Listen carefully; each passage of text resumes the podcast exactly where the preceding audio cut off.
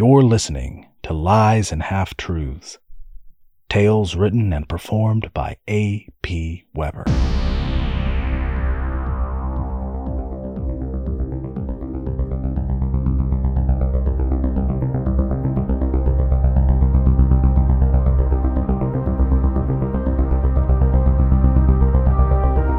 We're on the third part of an ongoing fantasy adventure story called Cascade Rock. If you haven't already, be sure to listen to the first two parts before continuing with this one. When we left off last time, poor Darl had been tracked down by the feared bounty hunter, Adracia the Inescapable, and arrested for stealing that mysterious map from the dreaded Lord of Teeth, Baron Redway. Will Darl be returned to the Baron for punishment? Or will his halfkin band find a way to free him? The answer? On this episode of Lies and Half Truths Cascade Rock, Part 3.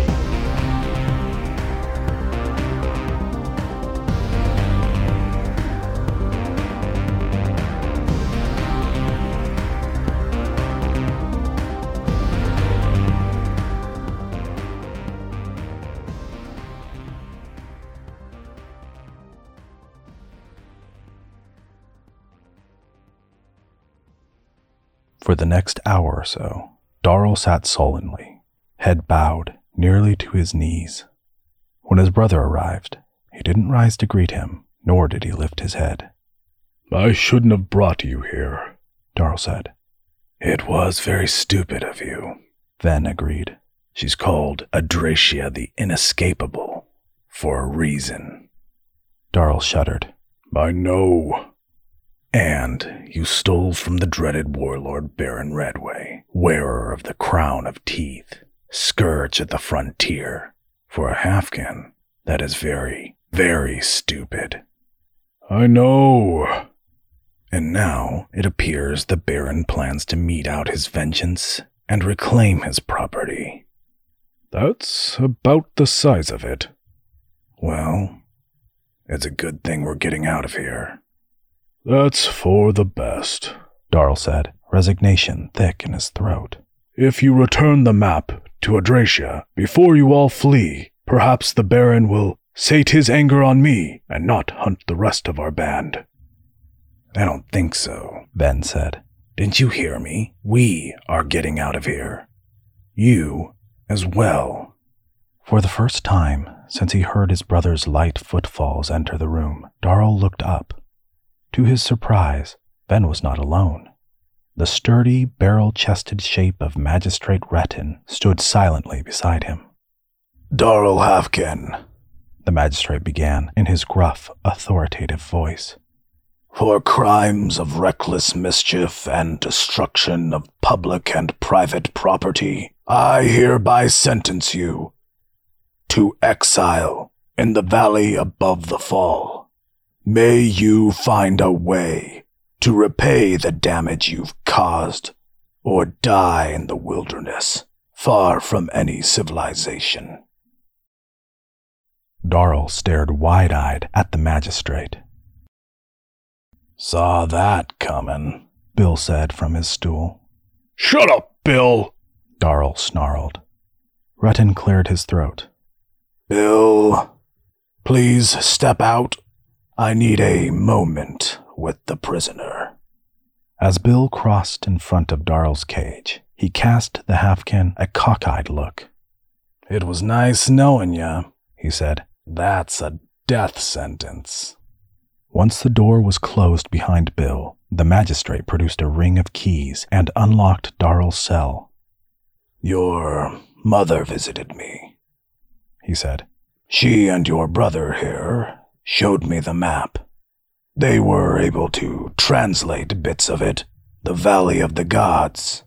Of course, we here in Cascade Rock already know about the legends of ancient treasure obsessed gods. It's partly what brought the first men all the way out here, and I'll be damned if I'm going to let a bloodthirsty warlord like Redway get his hands on it before us. You must know it's dangerous above the falls. Deadly. It is a realm forgotten by time and undisturbed by man. And I tell you, the Fae still dwell there, if not the gods of old. Few who have ventured far into that mist shrouded land have returned to tell the tale. But until now, no one had a map.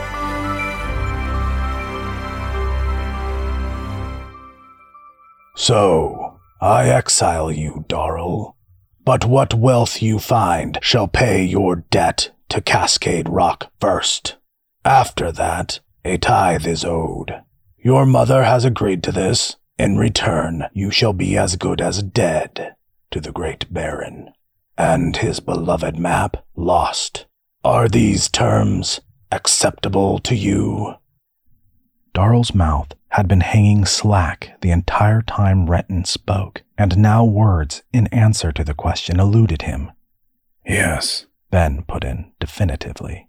They are acceptable, and we thank you. Wait, Darrell said, eyes narrowing on Retton. You'd risk the wrath of Baron Redway? For a halfkin? Why? Retton's thick chest heaved with a heavy, long suffering breath. The way I see it, your life is the only thing I'm risking. Redway is not the only one with an imperial mandate. If he lays siege to Cascade Rock, he'll disrupt the flow of hardwood to the capital. The immortal Emperor's shipwrights will be very put out should that happen. And I will admit to taking some pleasure from denying so onerous an individual as Redway something he desires. Darrell looked at his brother and shuddered. Yeah, I guess that makes sense. Good, Renton said. You have this evening to prepare for your expedition. Tomorrow I will inform the bounty hunter of my judgment. I suggest that you be well away into the wilds by then. She does not seem like the type of person to take disappointing news with grace.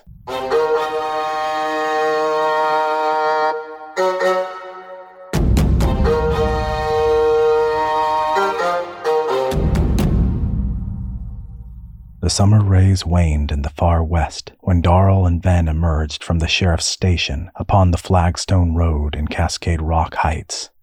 What's the plan? Darrell said through the side of his mouth, leaning confidingly toward his brother. We skip town tonight? Ben returned a long, heavy browed stare. No, Darrell, he said deliberately. We are going out into the Valley of the Gods to hunt treasure just as we've promised to do. Really? Darrell said. Mama thought that was a good idea? No, you oaf. She didn't think it was a good idea. But what other option do we have now? Even if you return the map to Redway, he's going to kill you anyway. You'll be safer out there looking for treasure. And if you actually find any, well, with enough wealth, even the Lord of Teeth won't be able to touch you. But you shouldn't have to come with me, Darrell said, his head bowed low. You'd never survive without me. Besides, Mama and I had a look at the map. There are more than temples out there. This map shows the location of a vault. Darrell pumped his fist in the air. I knew it! Is it full of treasure? Ben nodded solemnly. A dragon's hoard. Darrell scrunched up his brow. Maybe that's just, what do you call it? A metaphor. There's no such thing as dragons. Not anymore, right? Ven clenched his narrow shoulders. I don't know. But either way, it's bound to be a fortune. Darrell, imagine what our people could do with a virtual dragon's hoard. Pay off our outstanding debts, make loans to hard luck noblemen, and put the shoe on the other foot for a change. Settle down somewhere safe where we don't have to run grifts or sell bogus elixirs. You've thought about this a lot, haven't you? Maybe. But listen, even if you weren't running for your life from a bloodthirsty warlord, I think going out there would be worth the risk. Darrell smiled down at his brother. I'm glad you came around.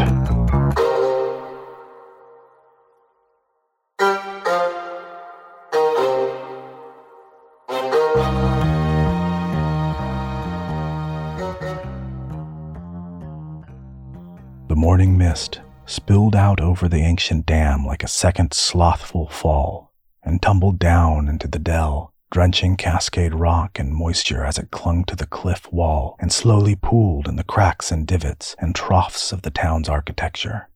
Darl and Ven stood upon the dam's smooth, ancient capstones. Behind them, the known frontier sloped away to the horizon, shrouded in the cloak of fleeing night. Somewhere back there, beyond the world's curve, were farms, towns, cities of empire, and the vast open sea. The world of men, slowly growing tame and civilized, even though still plagued by barbarism and violence. Ahead, the Dawn's Edge Mountains rose in a dark wall, her white capped peaks reddening in the faint, growing morning sunlight. Dragonfire Lake twisted away from them, disappearing and reappearing behind cottony mist drifts and countless folds in the landscape. There was no breath of wind, and where the lake's shadowy surface lay open to the sky, it reflected the fading starlight in its still gloss. Unfamiliar bird songs, along with strange, throaty calls and croaks, sounded from thick boughs and reeds on the distant shores. The dam's massive capstones ran from north to south, terminating at each end into sheer rock faces that towered unassailable into the air. The capstone served as a thoroughfare, running between wooden buildings hanging over the edge on one side and the small fishing boats docked against free floating piers in the water on the other. Here, at the narrow tip of the lake, where the water flow had been stopped up in an unknown age, something of a cove had formed, protected by steep rock walls.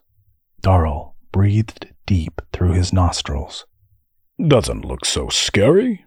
Humans can be so mamby-pamby sometimes. Maybe. But I did find a fisherman willing to take us out past the cove. How did you do on the supplies? Great. Great. Really good. Really good. I found almost everything we need.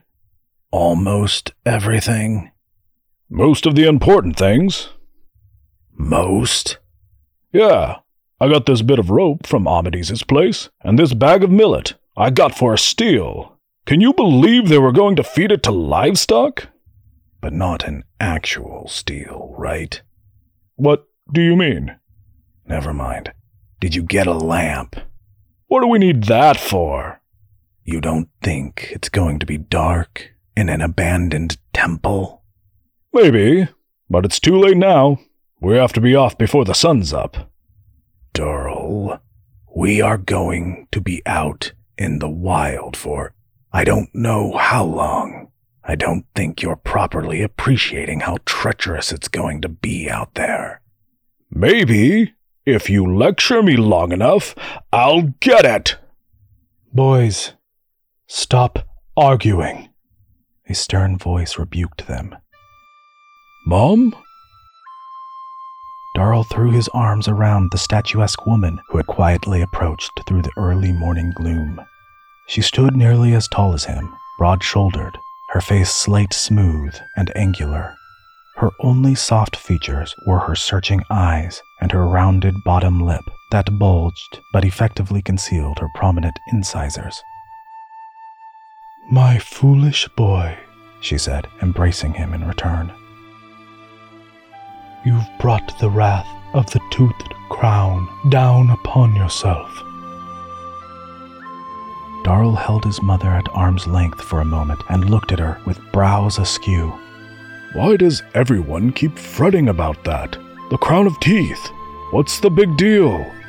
His mother's eyes shone with sorrow. She reached out and touched his face. Oh, my foolish, foolish boy. For a moment longer, Darl held his mother's sad gaze. This woman, Char Del chief of the band, the brave and wise leader who overcame so many obstacles to protect and prosper her clan and family, now looked on him not with fearfulness, but with sorrow, as if he were already dead. Mama? She stroked his face and said, Stay with your brother. Protect each other. Listen to him. He is wise, but do not forget that you possess a kind of wisdom of your own. A failure to act is as foolish as impetuousness. Mama, I'll be fine. He began to reassure her, but she put her fingers to his lips to silence him. Yet she said nothing more. He felt his brother's hand on his shoulder. Just say goodbye, Ben said in a hushed voice. I'll explain about the crown of teeth on the boat. The captain of the small vessel made up for the deficit of hair on his head with abundant scraggles in his ears and nostrils and on his sloping chin. He watched the Halfkin brothers from the tiller as they sat facing him, rowing out into the still morning water. Are we going to row all the way there? Darrell said, glancing over his shoulder. And where is there, exactly? I imagine, replied Ben, with an inquiring look at the fisherman, the wind will pick up after we get out from the shelter of this cove. The fisherman made no reply to this, so Ven went on. As for where, I discussed with our esteemed captain here the nearest location marked on the map. It's the temple of a deity called Raywin. God or goddess? A god, I think. Name sounds like a goddess. Well, if I'm interpreting the runic gender signifier correctly. At that moment, the fisherman spoke with abrupt foreboding. It is a cursed place, he cried. I have seen it rising from the depths in the gloomy mist. A leviathan guards the temple with great rows of dagger teeth in its gaping maw. The brothers stared wide eyed at the fisherman for a long moment. Finally, Darrell spoke up. That's interesting. But, um, you're still going to take us there, right? The fisherman grunted. We will stay close to the shore as we travel, also a dangerous prospect, but I will not risk a voyage through the dark water of the open lake. Right. Darrell nodded, glancing sidelong at his brother. That makes sense, I guess. Though you see the instruments of fishing on this vessel, you are never to take them up once we are outside the cove. There, such action is likely to draw down the wrath of the Leviathan, who is fiercely jealous of her hunting ground. Ven ceased pulling on his oar momentarily. You only fish in the cove. It is the only safe water, confirmed the fisherman.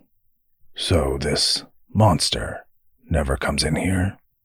Never. We're going off course. Pull your weight. Yeah, Darrell put in. Pull your weight. Then resumed. And you've seen this Leviathan? With my own eyes. Like a serpent? About the thickness of a tree trunk?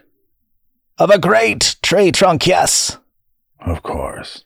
The thickest tree you've ever seen. Ven said, and then looked at Darrell with a smirk.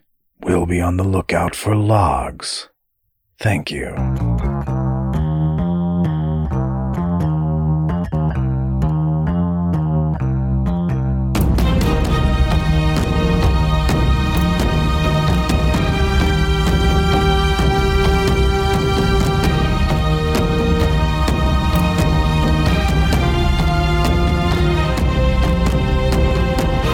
Thanks for listening to Lies and Half Truths. This episode was written and performed by A.P. Weber and produced by Meg Weber. Our theme was provided by Josiah Martins. Original music by Weep Bar. Musical production help from Mackenzie Stubbart. Consider liking, sharing, or reviewing this podcast wherever you listened to it. You can also support me, AP Weber, on Patreon. In any case, please join us again next time for more Lies and Half Truths.